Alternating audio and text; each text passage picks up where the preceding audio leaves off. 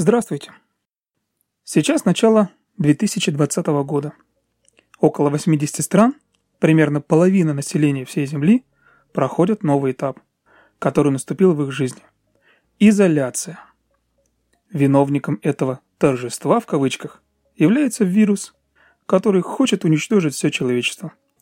Города перестают сообщаться друг с другом, в столицах останавливают движение общественного транспорта – Повсеместно власти просят граждан не выходить на улицы и в общественные места без острой необходимости. Беда приходит всегда неожиданно. И в этот водоворот событий попадают наши герои. Простая семья из...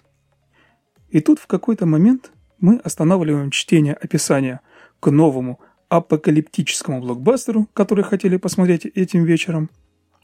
Откидываемся назад в кресле – Свет экрана смартфона озаряет встревоженное лицо. Мы смотрим новости. Смотрим ленты социальных сетей, просматриваем мессенджеры, а там то же самое. И нет этому конца. Это как двойной сон. Ты вроде проснулся, но это сюжет сна, и ты еще спишь. Правда страшно? Очень. Мы как герои в каком-то многомиллионном фильме, где все против нас – и выжить должен только... Хм, ну как, картинка? Жутко. Но так ли все плохо?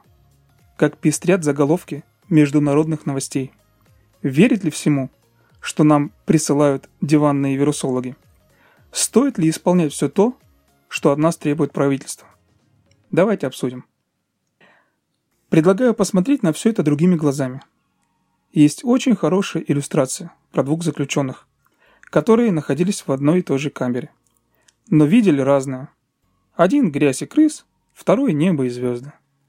В Библии есть пример людей, которые, находясь в одной и той же ситуации, видели исход событий по-разному. Помните двух человек из истории о разведке земли хананской? Иисуса и Халева. Эта история описана в Ветхом Завете, в книге «Числа», 13 и 14 главы. Своими словами кратко расскажу, что Господь сказал Моисею.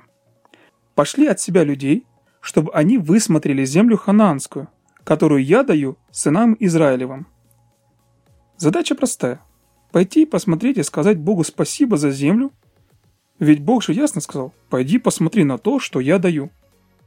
Моисей отправляет первых лиц, людей, которые много что повидали на своем веку. И с таким наставлением отправляет – Будьте смелы и возьмите от плодов земли. Через 40 дней бравый отряд вернулся и принес плоды земли той. А вместе с этим в сердце своем принесли и страх. Как вы видите из наставления Моисея, в памяти осталось только то, что надо что-то принести с собой. Вот такое у нас избирательное мышление. Во внимании держим то, что нам ближе. Но Иисус и Халиф, успокаивая народ, говорили – что можно эту землю взять, а остальные, движимые страхом, убеждали в обратном. Они начали видеть ситуацию не своими глазами, а глазами вероятного противника. Что еще хуже? Послушайте, что сказали эти люди. Земля, поедающая живых. Весь народ – люди великорослые, исполины из сынов Енаковых. Мы были в глазах наших перед ними, как саранча, так же мы были и в глазах их. Но кто же не испугается такого описания земли, в которой надо прийти с детьми своими имуществом и начать жить? Смерть да и только. Общество расстроилось до такого состояния, что решили обратно вернуться в Египет. Иисус и Халиф скорбели от такого решения. Обратились к народу, вновь убеждая, что земля хороша, там течет молоко и мед, только против Господа не восставайте а общество сказало побить их камнями. А вот вам вторая история, описанная в Новом Завете, в Евангелии от Луки, в 23 главе. Разбойники, распятые рядом с Иисусом. Одна и та же ситуация у обоих. Но один в отчаянных обстоятельствах обратился к Богу, и тот ему ответил, что он будет спасен. А второй, увы, тут как с теми заключенными в одной камере. Обстоятельства и место одинаковое, а вот видят мир люди по-разному. Я человек прикладной. Мне нужны конкретные выводы. И вот что я думаю. Первое – это успокоиться. Второе – как бы ни было трудно, продолжать доверять Богу и смотреть на все Его глазами. По крайней мере, пытаться, стараться. Третье – истерить – это последнее дело. Четвертое – если Бог что-то сказал, то слушать и верить. Без сомнений. Вроде таких, что «а то ли имел в виду Бог?» или «подлинно ли сказал Бог?» Вы же помните, что именно этой фразой змей искушал Еву? Не поддавайтесь на старый трюк. Пятое. Надо делать то, что ты должен делать. И мысли с делами направлять на то, что можешь поменять, а не обдумывать то, что от тебя не зависит. Друзья, мы с вами не в тяжелых обстоятельствах лишений или гонений. Мы самоизолировались, а это уже другое. Это ответственное поведение и послушание властям. А как вы помните, в Римлянам в 13 главе в первом стихе написано, что всякая душа да будет покорна высшим властям, ибо нет власти не от Бога. Существующие же власти от Бога установлены. И мне ничего больше не остается, как предложить вам верить. Верить Богу, что Он все контролирует. И не переживать относительно того, на что вы повлиять не можете.